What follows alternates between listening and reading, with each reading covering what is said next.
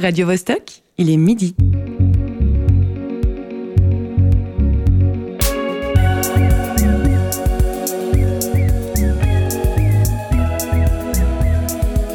Midi bascule.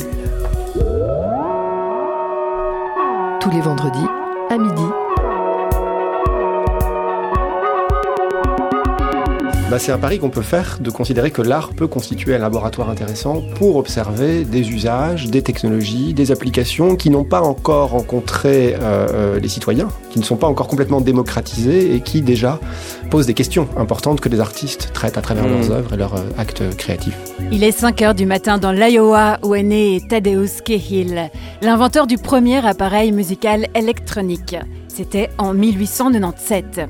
Il est 4 heures du matin à Salt Lake City où a lieu le festival Sundance, premier rendez-vous de l'année pour la communauté XR. Et il est midi dans le studio de Radio Bascule où se déroule actuellement notre direct diffusé sur les ondes numériques, DAB+, ou web. Pour cette première émission de l'année, la technique est assurée par Alexis Rafaelov et Cyril Fay. En ouverture, vous avez entendu le sociologue Jean-Paul Fourmentreau. Dans cet épisode, nous parlons création numérique. Si certains artistes utilisent les technologies dans leurs œuvres depuis les années 40, nous atteignons aujourd'hui un tournant avec la reconnaissance d'un domaine à part entière par les organismes subventionneurs. Jusqu'à récemment, les créatoristes digitaux qui souhaitaient obtenir des fonds effectuaient leur demande auprès des entités responsables de leur secteur d'activité initial. Les performances scéniques immersives pouvaient être tantôt financées par la catégorie théâtre, tantôt par la danse. Quant aux bandes dessinées numériques, elles obtenaient des soutiens à l'édition. Le paysage des aides financières se métamorphose. En 2023, la ville de Genève lance ses premières bourses entièrement dédiées à la création digitale. Et, plus largement en Romandie, un pôle de création numérique voit le jour. On va se demander pourquoi créer une catégorie numérique distincte alors que le digital est présent dans la plupart des disciplines artistiques? La branche est vaste. Elle regroupe l'intelligence artificielle, les réalités virtuelles ou augmentées, en passant par les jeux vidéo. Ma liste n'est pas exhaustive. Comment est-ce que les créatrices mettent les technologies au service des histoires qu'elles racontent? Peut-on appeler les personnes qui tapent des lignes de code sur un clavier des artistes? Et enfin, Qu'est-ce que ces évolutions nous disent sur le devenir du monde? Midi bascule. Marie-Ève Musy. Pour explorer ces questions, je suis accompagnée du directeur du pôle de création numérique, Emmanuel Queneau. Bonjour. Bonjour. Tu as pris tes fonctions il y a un an et deux mois. L'heure d'un premier bilan aurait-elle sonné? Euh, Bon, peut-être pas encore tout à fait, mais oui, déjà un peu quand même. Euh, il y a déjà une, une année d'activité, effectivement, euh, avec beaucoup d'initiatives qui ont été mises en place. Euh, nous, on est assez contents de la première année qu'on a pu effectuer. C'est vrai que, euh, mais ce pôle, il faut quand même que je rappelle tout de suite qu'il émane d'une fondation, la Fondation pour la création numérique, qui est un peu plus ancienne et qui est composée de membres comme la RTS, la SSR, le GIF, les HESSO, Créative. Plus Digital Switzerland et puis la production indépendante, qui eux ont déjà tous un historique assez long dans le domaine de la création de la création audiovisuelle puis de la création numérique. Ouais. Donc c'est vrai que nous, nous avons pu profiter aussi du fait qu'on a un conseil de fondation assez fort, assez expert, expert dans le domaine, et donc on a pu tout de suite lancer des, des initiatives euh, qui nous semblaient en tout cas euh, signifiantes ou structurantes pour, euh, pour ce qu'on va appeler la branche on va, on va en parler de ces initiatives et, et de vos projets euh, un peu plus tard dans l'émission. Nous recevrons en milieu d'émission une seconde invitée, Adriana de Pesters. Elle est développeuse de jeux vidéo et cofondatrice du studio Onera Games. Avant cela, un reportage de Lucy Hayden-Benz nous transportera dans l'atelier de Camille de Dieu, une artiste numérique actuellement en pleine recherche. Autour de la table, avec nous de l'équipe Midi Bascule se trouve José Lillo. Il nous fera son premier point de l'année sur l'actualité. Alors José, est-ce que 2024 annonce enfin des temps meilleurs? Mais je ne crois pas du tout à la symbolique euh, du changement d'année. Voilà. Non mais tu vas pas commencer à nous plomber l'ambiance du début. je te réponds aux questions qu'on me pose. Heureusement, l'heure sera agrémentée de musique, choisie exclusivement par nos invités. On se réjouit de découvrir leur univers sonore. Tout de suite, on se lance dans le vif du sujet avec euh, Emmanuel Queno. Voici la première partie de son interview.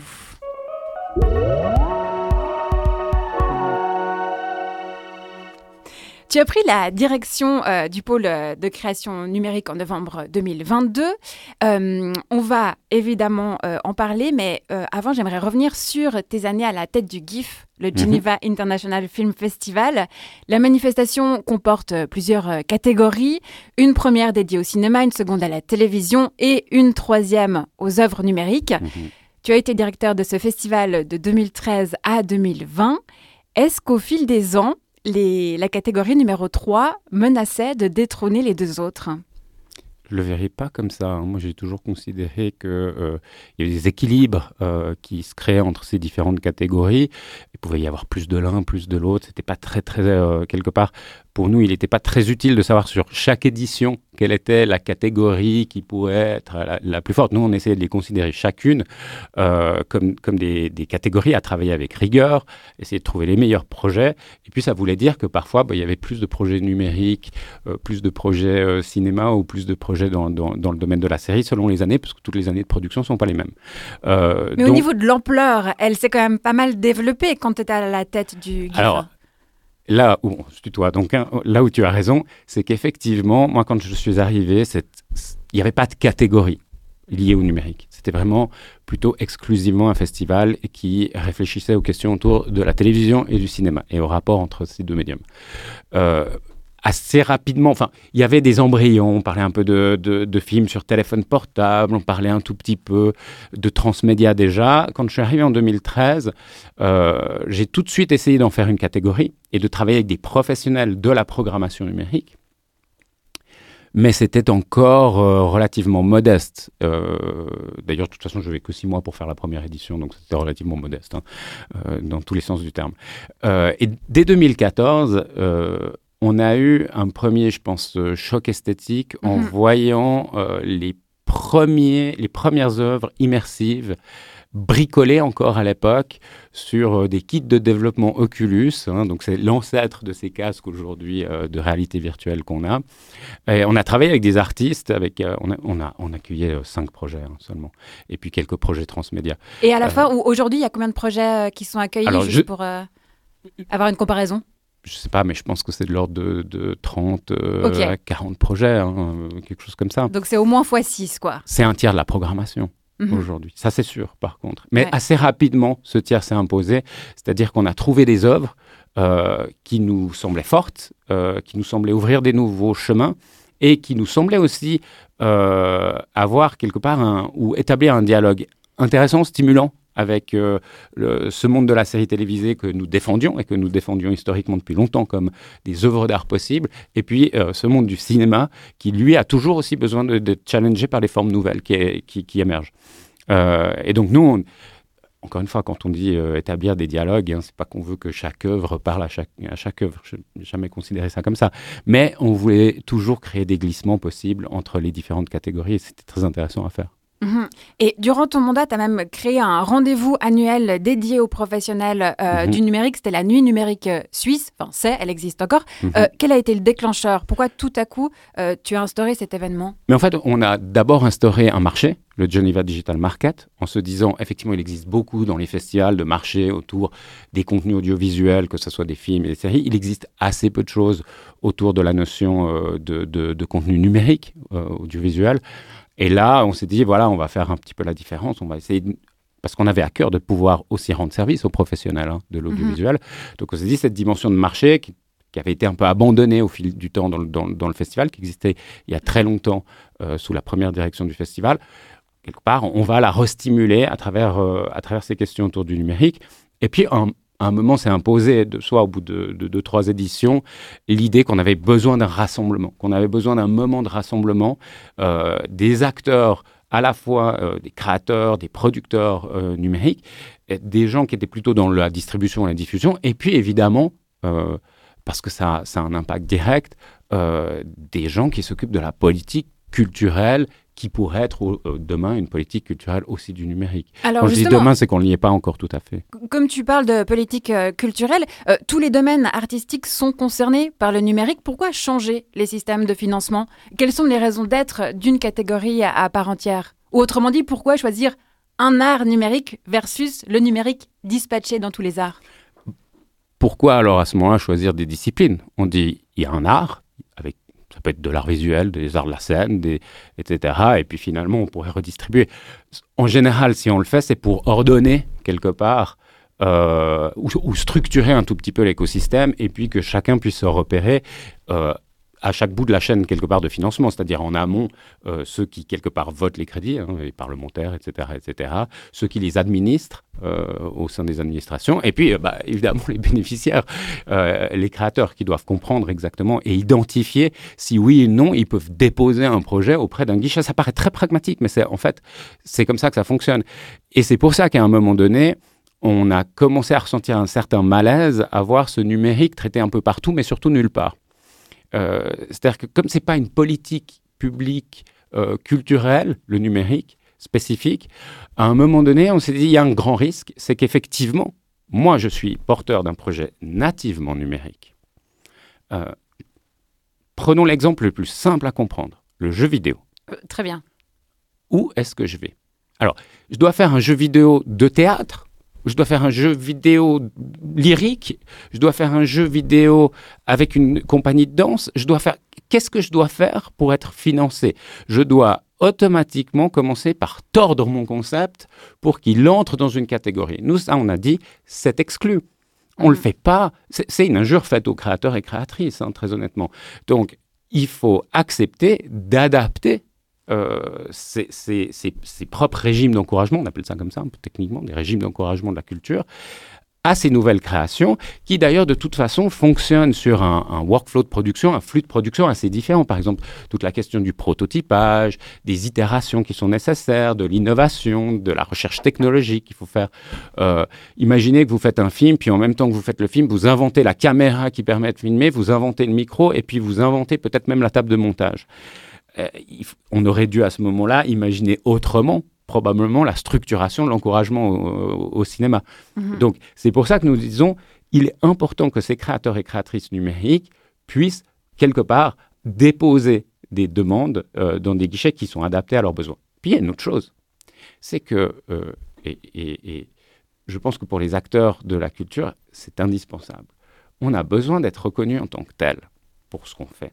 On n'a pas envie, je pense qu'aucun non, aucun créateur ou créatrice numérique ici en Suisse n'a envie d'émarger au budget d'autres créateurs et créatrices. On n'a pas envie d'être vu comme celui qui, euh, qui vient piquer une qui partie, vient piquer une partie du théâtre. De... Et au contraire, on devrait créer des mécanismes d'encouragement transdisciplinaire, ça je, je suis le premier, euh, en disant bah, peut-être que demain, des créateurs et créatrices numériques auraient des guichets qui sont adaptés et qui font euh, quelque part euh, une œuvre avec une compagnie de théâtre, ben, chacun peut participer quelque part à la bonne forme budgétaire euh, du, de, l'œuvre à venir. Et, interdire une catégorie d'auteurs de participer à la possibilité de produire cette œuvre autrement qu'à travers leurs ressources techniques, technologiques, mais d'avoir aucun, quelque part, d'être ceux qui émargeront toujours au budget, je trouve que c'est une condamnation terrible. On va aller voir euh, comment ça se passe dans l'atelier d'une artiste euh, numérique dans quelques minutes. Mais avant, on écoute euh, un morceau que tu nous proposes d'écouter, End of an Era de Michel Gurevitch. Tu nous expliqueras juste après pourquoi tu l'as choisi. You say you're leaving Berlin. You've been threatening for years, but this is it. Remember how we met as strangers on the street. I said you were a creep, and so began our friendship. Soon we were together every day. Emmanuel Queno, est-ce que tu nous as proposé ce titre End of an Era, la fin d'une ère, car l'époque des œuvres d'art sans technologie est révolue Absolument pas. Alors pourquoi? Parce que simplement j'ai un rapport assez direct, personnel à la, à la musique. Euh, et que Michel Gurevitch est une artiste que, j'adore entendre, que j'écoutais en plus. Euh, j'ai eu l'occasion de la voir à Berlin l'année passée. Et, euh, moi, j'aime exclusivement, pratiquement, les chansons déchirantes de séparation. je trouve qu'on n'est jamais mieux dans la musique que quand on est malheureux. Et, et je trouve que cette chanson dit une certaine ambiguïté d'une séparation entre deux êtres qui sont croisés, qui ont vécu quelque chose. Et elle le dit avec beaucoup de douceur, avec beaucoup de, de nostalgie à cette espèce espèce de d'air russe, parce que qui, est dans l'ADN de la musique de, Michel Gurevitch, mais, mais, toujours teinté de quelque chose de très contemporain et d'un peu d'un peu électro comme ça. Donc voilà, c'est une artiste qui me touche au plus haut point et je trouve qu'il y a toujours aussi une petite pointe d'ironie et d'humour dans ces. Euh, merci pour la découverte en tout cas. Euh, on, vit, on va revenir à, à, nos moutons, à savoir la création numérique. Euh, on vit dans une société du tout numérique où en tant que citoyen citoyenne on n'a plus le choix, on doit passer au numérique. Est-ce pareil pour les artistes? Ils et elles doivent s'adapter ou périr? Non.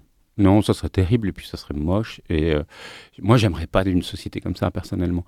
Euh, si nous, nous défendons la possibilité euh, d'artistes numériques d'accéder quelque part à de la reconnaissance, à des lieux de diffusion, à, des, à des, canaux de, de financement, c'est surtout pas euh, pour encourager l'ensemble des artistes à faire pareil. C'est plutôt de dire justement il y a une complémentarité possible qui peut s'installer mhm. dans le monde des arts, qui est peut-être saine, que les arts dialoguent. Ça, euh, c'est fondamental. Qu'on s'adapte quelque part à la société dans laquelle on vit. Pourquoi pas? Mais, mais, mais, mais avec un petit soupçon de ma... Je vois pas pourquoi la littérature aurait à s'adapter à, à, à l'époque. Mais je suis très content de lire un livre que certains écrivains, certains se disent bah, je peux écrire autrement. Euh, je peux tenter des expériences nouvelles parce qu'il y a des, modes de diffusion de cette littérature. Mais, mais, mais certes, chouette, super, mais ça, ça ne doit pas se faire au détriment du reste. D'ailleurs, pour moi, l'histoire entière de la culture, c'est qu'une espèce d'accumulation constante, mhm. sans fin. Et c'est ça qui, qui, donne le vertige et, et, et, qui rend, je pense, les gens euh, qui, qui, aiment la culture, si quelque part sereins sur l'avenir de ce que, ce que sera la culture. On sait très bien que rien ne l'emporte sur rien. José, tu partages cet avis. En tant que comédien, tu reçois, tu ressens pas forcément une pression à, à mêler euh, aussi de la vidéo à tes performances ou, euh Non, dans la réalité vraie, je suis entièrement d'accord. Il y a une complémentarité de tout. Les choses ne sont pas en opposition. Cependant, on est quand même dans un système idéologiquement de concurrence, de mise en concurrence et de mise en obsolescence des formes. Voilà. Mais ça, c'est pas la faute des artistes en particulier. C'est une, idéologie actuelle qui, euh, en tout cas pour le théâtre, en fait, il est vraiment déclassé quand il n'est pas dans, la, soit dans l'innovation, soit dans le discours de l'innovation, soit quand il hybride, il est plus intéressant que simplement monter un check-off tel quel. Voilà. Et j'espère que ça passera parce que ça commence à vraiment suffire. Quoi. On va quitter euh, le studio. Merci euh, pour, cet avis. On va quitter le studio quelques minutes. Lucie Hayden-Benz nous emmène euh, visiter l'atelier de Camille de Dieu, une artiste numérique genevoise qui multiplie les projets Digital Live. Elle s'intéresse à ce que le numérique a de vivant et à la façon dont il peut en rendre compte.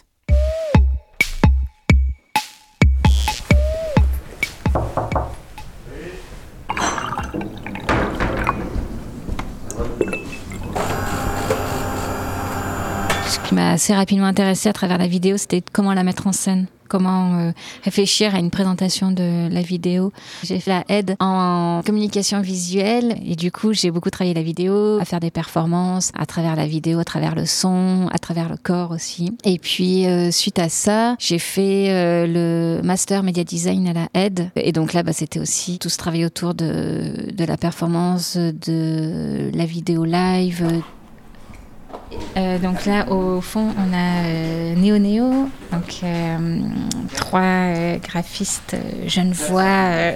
on a Laurent Novak, avec qui j'ai cofondé le studio Z1. Et puis, on a Pascal Ball, qui est aussi graphiste et scénographe. et puis voilà, puis c'est un atelier verdoyant. Donc c'est assez agréable d'être là, malgré la zone un peu indus comme ça. Et puis on a la neige qui tombe aujourd'hui. C'est vrai que l'art numérique, c'est très vague et puis ça veut un peu tout dire et rien dire. J'ai l'impression qu'on n'a pas vraiment évolué euh, dans tout ce qui est performance audiovisuelle, euh, que c'est un peu toujours la même chose qu'il y a 10-20 ans et qu'on euh, tourne un peu en rond. Et après, en art numérique, ce sur quoi je vais aller facilement, c'est la vidéo et le son. là, je, travaille sur un projet de recherche autour des phares, justement.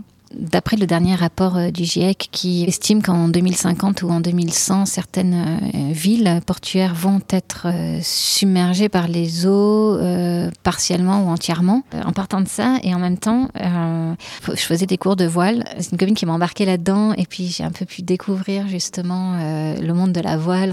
J'ai appris que chaque phare avait un signal lumineux qui leur était propre et je trouvais ça assez intéressant de reprendre cette information-là et de le croiser avec ces informations du GIEC et de créer une archive de ces villes euh, qui vont disparaître à travers leurs phares.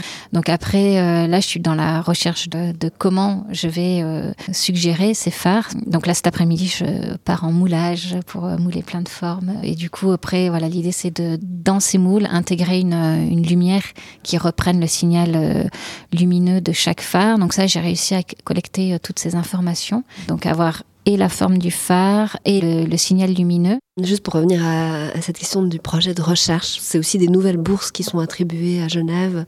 Qu'est-ce que ça représente comme ressource pour ton travail? En fait, ce qui est hyper bien, c'est d'avoir un projet de recherche en art numérique, que notre travail tout d'un coup soit aussi reconnu euh, comme euh, dans lequel il y a un process. Du coup, c'était aussi super de, de pouvoir euh, tester des médiums, essayer des nouvelles euh, matières. Et, du coup, en fait, cette bourse de recherche, elle me permet simplement de me dire, euh, ben, en fait, si ça marche, c'est cool. Et si ça marche pas, ben, ben, c'est pas grave, en fait. J'ai le droit, c'est ce, moment, ce moment-là où j'ai le droit.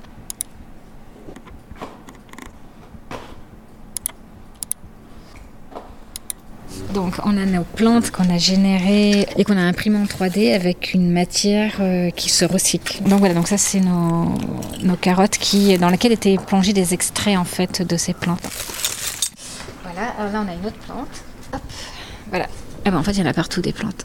Voilà, il y en a derrière aussi. Du coup, le design des plantes, vous êtes inspiré de, de quoi?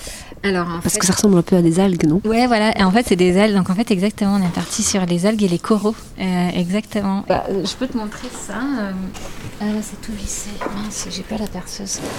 Bon, mais c'est pas grave. Là-dessus, là, tu vois, c'est des tests de mes textures de glace. Au final, c'est de l'art numérique, mais tu parles beaucoup du vivant. Peut-être justement, avec l'art numérique, il y a un côté très, euh, non seulement impalpable, et aussi très dur on est quand même dans des gros systèmes à chaque fois, beaucoup de matériel. Et tout d'un coup, euh, amener quelque chose qui peut être euh, beaucoup plus euh, fragile, d'amener quelque chose de vivant, d'amener quelque chose de réel. Je, crois que ça permet aussi d'être là. C'est ça que je veux dire. Mais comment mes projets se distinguent dans toutes ces créations numériques, je pense que c'est justement rapporter ce côté vivant. et puis. et puis parler de sujets qui me touche simplement et de raconter euh, quelque chose. Euh, voilà, que ça soit autour des phares ou que ça soit autour de la question du corps de la femme. Euh, voilà. Alors moi c'est Laurent Novak, le partenaire de Camille de Dieu.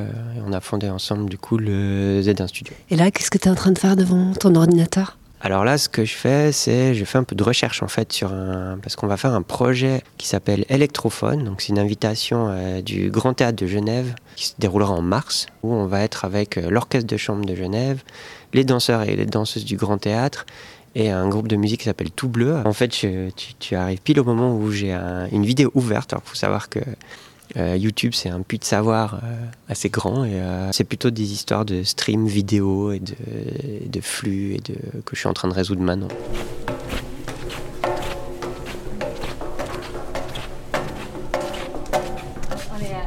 C'est assez cool parce que tu vois, là, il y a le. En fait, c'est assez bien le, lieu parce que justement, quand on a fait le vernissage pour Otiosi, on avait pu installer vraiment un espace assez neutre. C'est vous qui avez fait le petit install de. Ah, c'est euh, Pascal, justement. Là, c'est le, cabinet de curiosité de, Pascal. Euh, mais attends, il s'anime, regarde, tu Voilà. Donc il y a plein de petites lumières comme ça, il y en a qui clignotent. Et puis il y a des choses, euh, bah, on ne sait pas trop si c'est du fake ou pas, comme ce requin là, un chien, un perroquet, un sanglier avec des ailes. c'est assez riche en fait.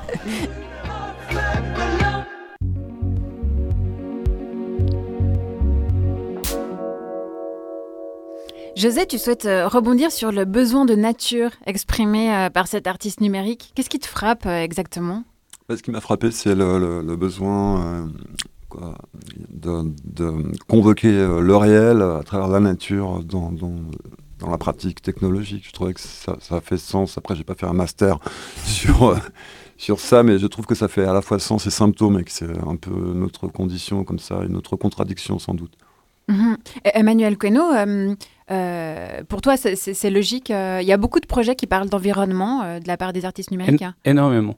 Et je, dirais paradoxalement, effectivement, parce qu'on pourrait se dire que dans un univers qui serait essentiellement numérique ou digital, quelle serait la place évidemment de l'environnement, etc. Mais je crois que ce sont euh, des, des, artistes, des créateurs, créatrices qui ont une, une grande conscience de ces questions-là. C'est-à-dire que plus ils travaillent dans un univers numérique, plus ils en voient aussi les limites, euh, ils en découvrent euh, les aspects euh, les plus positifs comme les plus négatifs, et puis plus ils ont aussi envie de cultiver quelque part une, une, orientation de ce numérique qui irait contre la productivité, qui irait contre l'efficience à tout prix. Et, et, quelque part qui mettrait en avant au contraire des possibilités de sensibilité. il y a des chercheurs au MIT qui ont fait un travail très intéressant et qui ont écrit un petit bouquin euh, à ce sujet, sur, euh, qui est à mon avis la condamnation à mort de la, Smart City. Et en gros, à quoi finalement ça va servir de faire une ville plus efficiente au niveau du, trafic. Alors vous allez avoir plus de voitures, plus efficiente en, termes de, de, gestion des poubelles. Ben, en fait, vous allez avoir davantage de poubelles. Et eux, ils, ont quelque part escamoté cette notion du smart au profit d'une autre notion qui est celle du sensible, donc les sensible city. Au contraire, les outils numériques peuvent nous, nous, nous permettre de mieux nous rencontrer dans la ville, euh, mieux comprendre comment on est en train de créer une aberration urbaine. Par exemple, euh, il prenait un exemple, je crois, d'une ville qui est euh, en, Hollande, où vous avez une application qui vous permet quelque part de comprendre que la façon la plus simple de circuler n'est pas de prendre votre voiture, la plus rapide, la plus efficace, euh, n'est pas de prendre votre voiture, contrairement à l'idée que vous avez vous-même dans l'habitat de votre automobile. Donc, euh, c'est tous, tous ces créateurs et créatrices numériques, je pense qu'ils cherchent quelque part la voie du sensible et ils la trouvent aussi dans le rapport à l'environnement et ils sont très soucieux évidemment de ces questions-là. places in the world. I follow the sun in my silver plane. Universal traveler, universal traveler, universal traveler, universal traveler. If you have a look outside on the sea.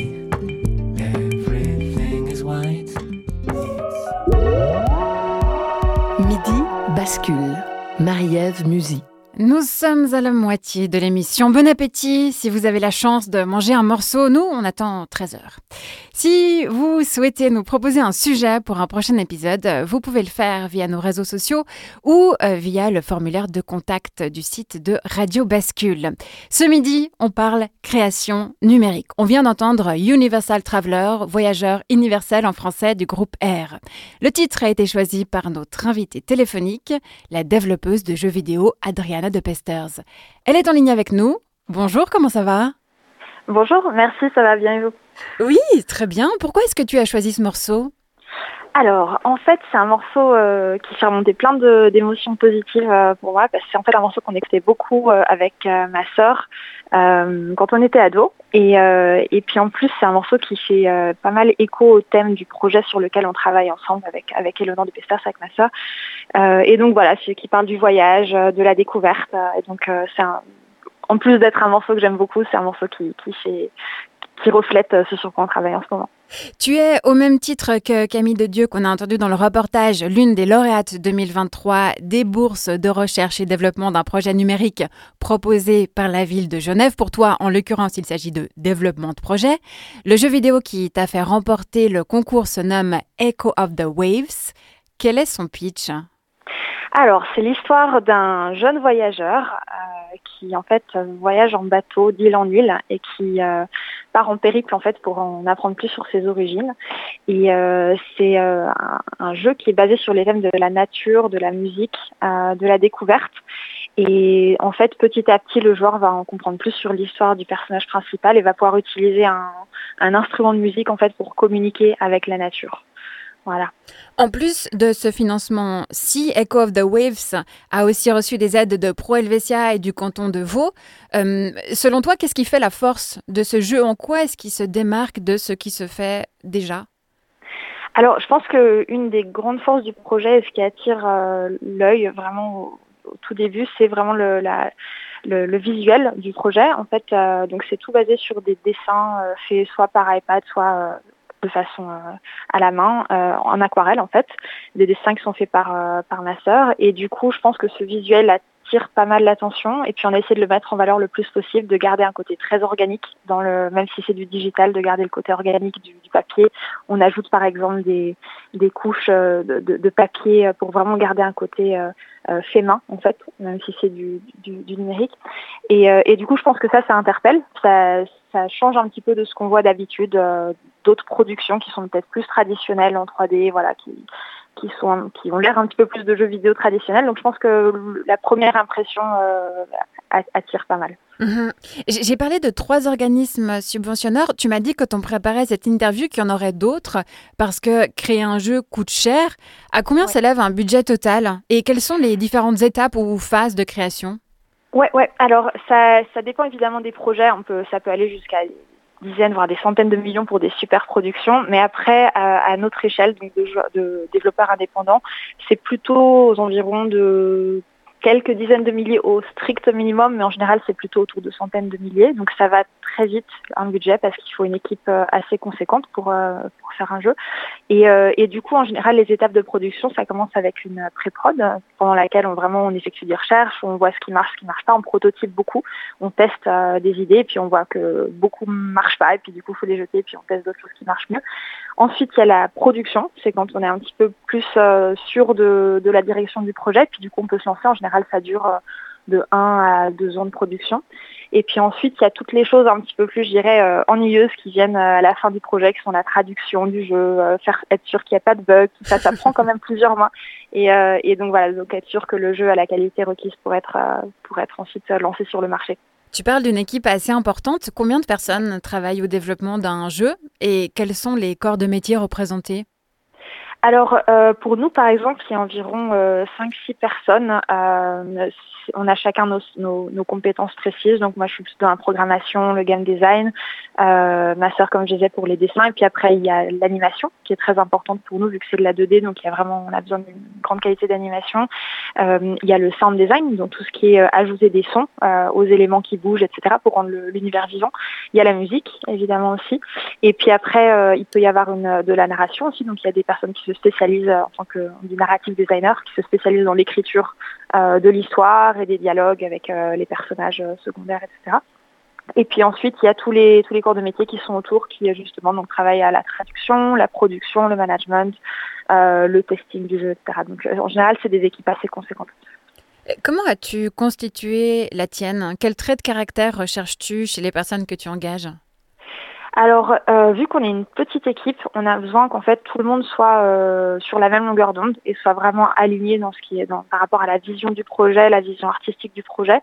Et, ça, ça met du temps. Donc en fait, euh, on itère, on essaye, on, on, voit ce qui marche mieux ou, ou, pas bien, et puis on, on, on, essaye comme ça avec différentes personnes. Donc ça met ça met pas mal de temps vu qu'on est un, jeune studio. Et puis et voilà, donc c'est au fil des rencontres, c'est souvent des personnes qu'on rencontre pendant des événements. Euh, on fait peu de démarches en ligne pour chercher des gens, c'est vraiment plus des gens qu'on connaît ou dont on a entendu parler. Vu qu'on est une petite communauté de, développeurs en Suisse, euh, c'est assez soudé. Puis du coup, c'est souvent par du bouche à oreille, d'amis d'amis, etc. Donc c'est comme ça que ça marche. Et puis ça, ça permet de d'avoir une émulation comme ça euh, au niveau du développement du jeu vidéo euh, local et ça c'est super c'est super de voir que ça que ça grandit comme ça petit à petit euh, en Suisse. Donc effectivement votre studio Onera Games est tout récent il a été fondé en janvier 2023 est-ce qu'il y avait une place à prendre en Suisse? Alors, je pense que il y a, y a, en fait il y a la place pour tous les développeurs possibles en Suisse, qu'on est vraiment c'est une communauté qui est assez jeune. Du coup, euh, il y a de la place pour tout le monde. Il n'y a pas de, il a pas vraiment d'esprit de compétition. Euh, je dirais qu'au contraire, plus il y a de studios, mieux c'est parce que ça augmente la visibilité de, de l'industrie euh, au niveau local et national. Donc du coup, c'est vraiment euh, et puis on sent vraiment qu'il y a beaucoup de jeunes studios qui démarrent, qui débutent. Il y, a, de plus en, il y en a de plus en plus. Donc euh, donc voilà, c'est c'est un, un état d'esprit qui n'est pas compétitif et puis vraiment euh, on encourage la les, les, les, liens entre les différentes équipes même. Il y a beaucoup de collaborations qui se font entre studios. En fait. Toi, tu gagnes ta vie en créant des jeux vidéo depuis 2019. Selon toi, est-ce que vivre de ce métier en Suisse, c'est nouveau? Je pense que c'est nouveau. Vu que je suis relativement récente, je ne peux pas m'exprimer pour les, les, plus anciens. Je pense que les, les développeurs les plus anciens sur, dans le milieu suisse, ça fait peut-être une dizaine d'années qui, sont, qui, qui font des jeux, peut-être même un peu plus. Mais euh, c'est relativement nouveau et euh, du coup, voilà, c'est quelque chose qui est tout à fait possible et euh, grâce au, justement au financement des cantons, de la ville de Genève, de, différentes organisations comme Pro etc., ça devient de plus en plus possible. Merci beaucoup, Adriana De Pesters, pour ton avis d'experte en jeux vidéo. On va raccrocher le téléphone avec un extrait d'une composition de Rena Burkhalter. C'est la musicienne qui travaille sur Echo of the Waves. Alors le titre ne provient pas directement du jeu car ces morceaux ne sont pas encore finalisés, mais ils reflètent l'univers onirique que vous êtes en train de créer. On vous souhaite tout le meilleur pour ce projet et à bientôt. Merci beaucoup. Au revoir.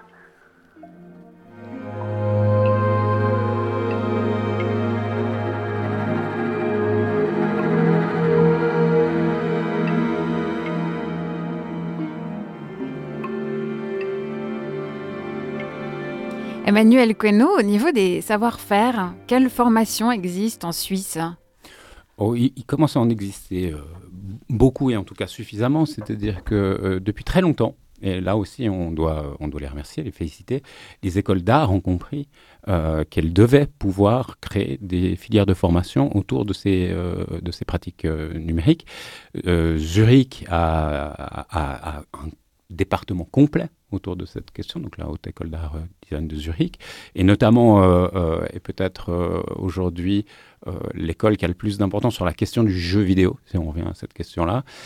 mais la, la aide et l'école ont fait elles-mêmes depuis très très longtemps hein, leur, leur mue, et la, la, aide sous Jean-Pierre Greff, notamment avec un, un, un département design qui travaille beaucoup sur ces questions de, de média design, de design d'interaction, et qui a aussi aujourd'hui développé, par exemple ici à Genève, on le sait trop peu, toute une expertise autour de la manière euh, dont les artistes peuvent entraîner des intelligences artificielles, par exemple. C'est une chose qui, qui, qui, se travaille beaucoup actuellement dans les cursus et les filières académiques de, de, de la aide. On ne connaît pas assez cette richesse. Mmh. Euh, maintenant, pour en revenir à un instant sur la question du financement, parce qu'elle me paraissait essentielle, oui. euh, parce que elle, euh, votre invité avait totalement raison, euh, on commence à avoir euh, un mouvement autour, hein, qui, avec ProLVCA, avec ce que fait le, le, canton de Vaud, ce qui se fait ici à Genève, autour de cette notion d'aider le jeu vidéo, mm -hmm. d'aider aussi ces, ces, ces formes numériques. Mais on doit quand même rappeler qu'on a pris énormément de retard on a pris énormément de retard. Par rapport à quoi? Par rapport aux pays étrangers? Par rapport à, à, Oui, par rapport à la... Aux technologies qui vont trop vite, en fait? Non, non, euh, même par rapport à notre conception des canaux de financement euh, qu'on pourrait avoir. Alors, d'une part, des canaux de financement culturels. C'est vrai qu'on a très peu, et les financements qui sont à disposition euh, sont peu nombreux et sont très modestes. Donc, évidemment, sous un angle purement culturel, mais on a aussi assisté à une sorte de dérive, c'est-à-dire qu'à un moment donné, on a voulu concevoir, à raison, hein, que certains euh, de, ces, de ces formats avaient peut-être une chance de vie sur le marché, avec des, questions de mise en marché. Hein, de, un jeu vidéo doit trouver son public, etc. Euh, et on a donné, par contre, c'est là où on a eu complètement tort, on a donné la responsabilité quelque part au milieu culturel euh, de, s'adapter ou d'adapter leurs critères d'exigence pour des œuvres, euh, dans certains cas, pas dans tous les cas, hein, mais dans certains cas aussi à ces questions de, de mise en marché. Qu'est-ce qu'ont fait les pays étrangers et tous ceux qui ont notamment un leadership dans le domaine du jeu vidéo? Ils ont dit simplement à leurs responsables politiques économique, vous devez accompagner ces mouvements. C'est-à-dire que quand vous avez des formats qui ont des possibilités de mise en marché, il faut que vous puissiez les aider. Comment vous les aidez? Ben, En général, avec des incitations fiscales, avec du crédit d'impôt, etc. Tout, tout ce que peuvent pas faire du, du, tout les départements ou les services culturels. Ils ne gèrent pas votre fiscalité. Mais il faut bien se rappeler une chose. Montréal, qui est une des capitales aujourd'hui les plus importantes euh, au monde en matière de création numérique et particulièrement de jeux vidéo. Elle a un crédit d'impôt de 365 millions de dollars pour les éditeurs multimédia. Ce qu'ils appellent les éditeurs multimédia, c'est les éditeurs de jeux vidéo. Donc il faut bien se rendre compte, euh, lorsque vous avez à disposition 30 000 francs ici, ou 40 ou 60 000 francs, face à quoi euh, on vous met au niveau international? Mhm. Face à des pays, face à des collectivités publiques qui ont structuré leur aide, qui ont compris que ce n'était pas qu'un geste culturel, qu'il y avait aussi des gestes économiques et qui ont armé leur milieu économique pour faire face à ces questionnements-là. Et ça, c'est extrêmement important. Aujourd'hui, je pense qu'en Suisse, enfin, on comprend que les milieux économiques peuvent avoir un rôle à jouer dans l'accompagnement des industries créatives et de la culture, mais qui doivent le faire avec leurs outils, pas sur les financements de la culture. On doit pouvoir aujourd'hui créer du crédit d'impôt, créer des incitations fiscales, du tax incentive, etc. On a toute une batterie dans le monde d'outils à disposition. Certains ne sont pas implémentables en Suisse, je suis le premier à le reconnaître, d'autres le sont parfaitement. Aujourd'hui, il faut avoir ce courage, il faut avoir cette volonté d'aller de l'avant. Ça se fera à travers les cantons, hein, sans doute pas au niveau fédéral dans un premier temps, il ne faut pas arriver, mais c'est vrai que nous, par exemple, quand on a dû se positionner sur le message culture, on a dit au, Conseil fédéral, n'oubliez pas, euh, parce que vous parlez de, la nécessité de l'éducation, etc. N'oubliez pas, quand il s'agit de création numérique, d'aller aussi rappeler à vos, à vos départements en charge de l'économie qui doivent créer, qui doivent inventer de, nouveaux outils pour renforcer l'industrie créative. Mhm. Oui, parce que là, concrètement, par rapport au montant euh, que- qu'elle a annoncé euh, au téléphone, euh, dans un second ou troisième temps, quand ils seront vraiment dans l'étape juste avant la, mise sur le marché du jeu, ils devront faire des demandes de financement à l'étranger. Euh, en Suisse, il n'y a pas Mais assez. alors à l'étranger, ils peuvent pas. hein. C'est-à-dire qu'en général, euh, bah, les, les pays sont assez protecteurs. Ils doivent tous faire face à, leur, à la demande de, de gens qui. Donc, si vous êtes double national ou que votre studio a- est en coproduction, etc., c'est comme dans le cinéma au fond. hein. Euh, vous pouvez faire appel à des capitaux étrangers ou à des, des modes d'encouragement étrangers. Si votre structure elle est purement suisse et puis que a priori c'est dans ce quelque part dans ce territoire-là que vous allez opérer, bah, vous- fatalement euh, vous devez faire avec ce qui existe sur ce territoire. Encore une fois, euh, aujourd'hui vous êtes pratiquement obligé de passer euh, par deux mécanismes qui seraient un celui de la subvention, puis deux celui de la mutualisation. C'est-à-dire, on l'a bien entendu, hein, on est un réseau, on s'échange quand même des services, ça, ça- ça fait baisser un petit peu les coûts. Mais demain, il sera nécessaire effectivement en Suisse d'avoir des milieux économiques qui disent ben oui, on peut avoir une incitation fiscale et puis euh, ben, telle ou telle société, elle peut en bénéficier, euh, ce qui va évidemment favoriser euh, des opérations un peu plus importantes. Bien Parce que quand ouais. on dit que c'est 500 000 francs, par exemple, hein, un, prix moyen d'un jeu vidéo, etc., et puis qu'au maximum, je dirais que vous êtes à 130 000 ou 140 ou 150 000 francs de subvention possible, je vous laisse compter. hein. Il y a un gap de 350 000 francs. Comment vous le comblez? Ouais. Donc, ce sont les prochaines étapes pour, euh, pour les futurs développeurs et, et développeuses. On va continuer cette discussion sur le monde numérique après un saut dans l'actualité. Il est proposé par euh, José Lilo. Est-ce que tu es prêt? Il s'échauffe, il s'étire. Ouais, je sais pas si j'en ai prêt pour des choses pareilles. Attention, attention. Salut à toi, podcastophile. Salut à toi, fandom du Liloverse. Et nous voilà tout frais pimpante pour cette nouvelle année. Nom de code, sans surprise, 2024. C'est d'une monotonie arithmétique. On est spoilé à la base, on le savait. On sait forcément que l'année prochaine, elle s'appellera Suspense 2025. Et l'année d'après, attends, laisse-moi additionner un sans demander à mon appli smartphone, 2026. Et ainsi de suite. Quel rite de neuneu. Je sais pas, je m'étais dit, pour une fois, on aurait pu innover, il y a de l'innovation partout. Alors pourquoi pas pour le passage à la nouvelle année? Genre, allez, on saute de 2023 à, soyons fous, soyons quantiques, 2050. Pour voir si on est encore là, hein S'il reste des oiseaux dans le ciel et des poissons dans l'eau, des arbres dans le centre-ville genevois, si Tom Cruise va enfin être vieux, s'il y aura GTA 8, eh ben non, au lieu de ça, on a 2024, qui rime avec psychiatre. Ouh, pas bon signe ça. C'est vrai que dans l'ensemble, on se porte pas très bien, je trouve, collectivement parlant. Et je ne parle pas que des gens qui défendent de par Dieu, qui tenaient absolument à se mater un Astérix et Obélix avec Big J en famille à Noël sur la RTS. Quelle polémique stupide comme si les gens au XXIe siècle dépendaient encore de la RTS pour mater un film, à l'heure des plateformes, du streaming, de la vidéo à la demande, de la Smart TV. Quelle idée de déprogrammer de Pargod Putain, mais tu leur effaces de Pargod, mais les gens ils te font sur une IA générative d'images en mouvement et ils te font un long avec GG et Martine font du poney et ils te le postent sur YouPorn juste pour faire chier les woke. Avec des coups foireux comme ça, c'est pas de Dieu qui va être effacé, c'est la redevance. L'époque est teigneuse. Tout le monde énerve tout le monde. D'ailleurs, 2024, je remarque, ça rime aussi avec euh, combattre euh, ou abattre. 2024, un nombre minuscule si on compare avec le nombre de morts répertoriés à ce jour à Gaza. 23 357, 59 410 blessés, 1000 enfants amputés sans anesthésie, ce qui ne tue pas rend plus fort. Hein. 8000 disparus, 113 euh, journalistes tués. Ouais, mais bon, ça c'est les risques du métier. Bon, sur une population estimée à plus de 2 millions, il y a encore de la marge. Si on cumule les chiffres, qu'on se dit que les blessés succombent à leurs blessures, faute de soins, de médicaments, de bouffe, d'eau potable, tout ça, que les disparus le reste, on arrive à un ratio de moins de 5% de morts en tout. Il y a encore des excités pour parler de génocide. Moi je dis, mais, tant que ça atteint pas les 6 millions, comment 45 Mais ta gueule c'est juste une guerre avec les, avec aléas de la guerre. C'est pas une partie de, de Smash Bros en local. Il faut débrancher la Switch et ouvrir les livres d'histoire un peu, les gens. Le niveau baisse, là. Vous croyez quoi? Que si le Hamas pouvait bombarder à la salle avec euh, en appui l'intelligence artificielle pour maximiser les dégâts, faire dans la quantité plutôt que dans la qualité, et réussir à, faire en une frappe des centaines de morts au lieu d'une petite dizaine de rien du tout, il se priverait? Et le 7 octobre, c'était un reboot de la petite maison dans la prairie, peut-être? Charles Manson GoPro Director Scott, alors. Quoi? Il y a un immeuble sur deux qui est détruit dans la bande de Gaza. Et ça se reconstruit pas un immeuble? Qui c'est qui a construit Tel Aviv? Qui c'est qui a fait le gros œuvre hein?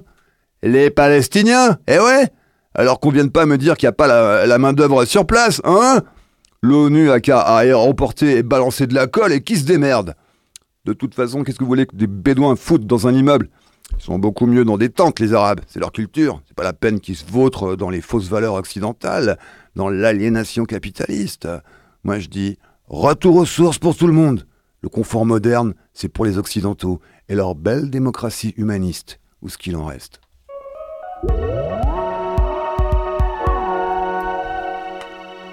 Merci José pour euh, cette première chronique de l'année. Emmanuel Queno 2024 qui rime avec euh, psychiatre. Qu'est-ce que tu en penses? Probablement, mais elle rime toutes psychiatre. Non, oui, moi je, crois que comme, comme tout le monde, je regarde le cours du monde et euh, je m'affole gentiment. Et tu nous as fait deux propositions musicales. Euh, on a gardé les deux, même si c'est un peu déprimant, comme tu l'as annoncé tout à l'heure. on va poursuivre sur la lancée de la chronique avec un extrait d'hardcore du groupe Odezen. On était fort. J'avais tort. On était barrés.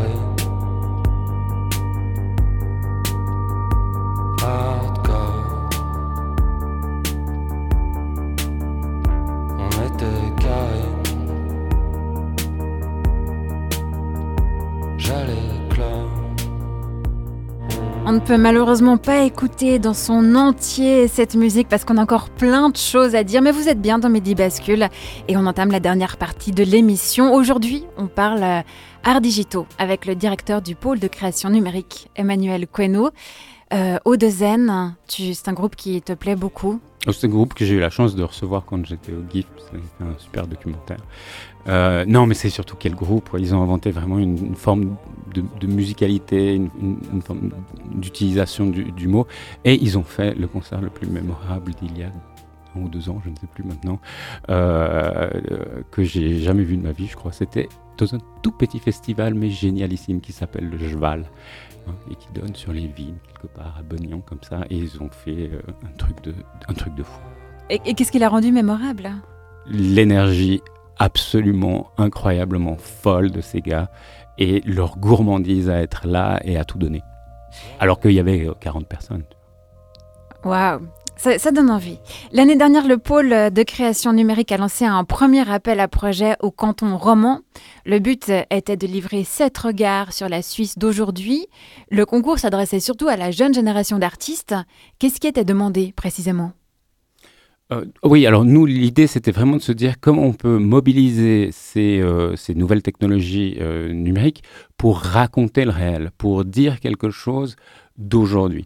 Et, et l'idée, c'était effectivement d'adresser ce espèce de petit défi avant tout à une jeune génération de créateurs et créatrices numériques qui effectivement n'avaient pas reçu énormément de soutien jusqu'ici. Donc nous, on s'est dit, le premier acte du pôle de création numérique, et tous nos appels à projets ne sont pas réservés à, euh, cette catégorie-là de créateurs, hein, bien sûr, mais le premier acte qu'on voulait faire, c'est dire, vous qui avez jusqu'à maintenant eu peu la possibilité euh, d'être euh, d'être complètement ou totalement pris au sérieux euh, par, par ceux qui gèrent des canaux de financement, eh bien, à vous, on va adresser ce, ce défi parce qu'on sait, on sent que vous êtes apte à le relever. Et les, et les projets qu'on a eus étaient des projets merveilleux.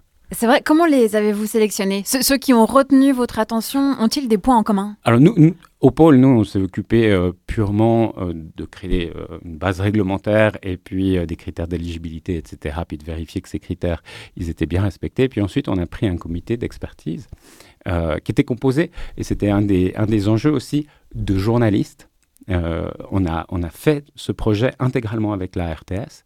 Euh, ils ont apporté aussi d'ailleurs des, des, financements importants et je les remercie. Euh, et puis on s'est dit avec ces journalistes qu'ils allaient non seulement expertiser les projets, mais aussi les accompagner, puisque c'est des projets qui ont une forte territorialité. On a demandé euh, aux bureaux régionaux de la RTS de bien vouloir quelque part nous mettre à disposition des grands connaisseurs du terrain local pour aider chaque projet à trouver, à s'ancrer complètement dans une territorialité suisse. Certes, on avait besoin d'autres moins, hein, mais aujourd'hui, ils travaillent comme ça un petit peu en commun. C'est un, super, euh, de, de super rencontres. Alors si j'en choisis un au hasard, on a par exemple Johan Douillet qui propose Carbovirium -hmm. euh, sur l'activité en ligne des foyers romans et, et leurs émissions carbone. Euh, là, comment ça fonctionne justement euh, Comment ils collaborent avec le, le terrain et... C'est un projet vaudois qui est aussi lié à une école d'ingénierie. C'est ça qui est intéressant aussi. Hein. On est toujours avec des artistes qui arrivent à jouer avec la frontière de la science, de la culture, etc., ou plutôt se déjouer de ces frontières-là. Et puis, euh, ce qu'il fait, c'est que, au fond, il s'est dit, il faut qu'on arrive à manifester. Effectivement, quand on utilise euh, le numérique, bien fondamentalement, on pollue. Quand on utilise beaucoup de choses, on pollue. Mais on devrait pouvoir le, comprendre et le manifester, notamment au niveau du streaming. Et donc, lui, s'est proposé d'installer dans des foyers euh, petites box hein, qui permettent d'enregistrer de, de, toute l'activité de ce foyer intégral, de ce foyer en termes de données. Euh, et puis, ces données, elles sont retransmises immédiatement à une sorte de machine un peu folle, à docteur Tournesol, comme ça, euh, professeur Tournesol, euh, qui émet des, fumées des rapports. Euh, et qui, elle, peut être vue vraiment comme une œuvre d'art de, de, et de design. Donc c'est assez intéressant parce que, au fond, plus euh, les foyers émettent euh, quelque part euh, d'émissions carbone, plus ça crée des émissions de fumée, mais qui ont un aspect assez évidemment esthétique finalement. Forte tension, oui, un aspect assez esthétique. Donc voilà. Et, euh, et à, à, à, mon avis, c'est typiquement ce genre de projet-là qu'on a effectivement du mal à financer aujourd'hui. C'est pas un projet qui est lié au cinéma. Pas... Mm -hmm. Typiquement, on en parlait tout à l'heure où est-ce que vous le placez sur le bah, Ça donne envie, en tout cas, de voir euh, pour le public euh, comment euh, les projets seront diffusés à partir du mois de septembre. Comment peut-on être au courant de où on peut les voir, dans quel lieu? Alors, nous ferons les annonces en temps nécessaire, bien sûr. Ce sera des annonces de, de, de, presse, bien entendu, avec nos différents partenaires qui accueilleront les institutions partenaires qui pourraient accueillir ces œuvres. Et puis, évidemment, sur notre site internet qui est www.polnum.ch. José, est-ce que tu as envie d'ajouter un dernier mot pour clore cette émission? Non, je, je, vagabondais dans mes, dans mes pensées et tout. Euh... Non, j'étais loin. Tu étais parti, on t'a perdu ouais, à la fumée en fait. À la ouais. fumée, la machine du professeur Tournesol. Ouais, voilà, exactement. J'ai fumé moi-même. sans, sans, recours à rien. Très bien. bah, merci beaucoup Emmanuel Queno d'avoir passé cette heure euh, dans notre studio et pour euh, toutes ces informations, détails euh, et pour cette expertise. Eh ben, merci. Merci à Adriana De Pesters pour son téléphone un peu plus tôt. Chers basculiens et basculiennes, vous avez entendu une chronique de José Lillo et un reportage de Lucie Hayden-Benz. Merci de nous avoir écoutés. À la réalisation, c'était Cyril Fay et Alexis Rafaelov. La semaine prochaine, on se demandera comment les individus se construisent dans notre société suivant leur genre. Quelles normes sociales et identitaires dictent notre conduite En attendant, je vous souhaite à toutes et tous de basculer agréablement dans le week-end.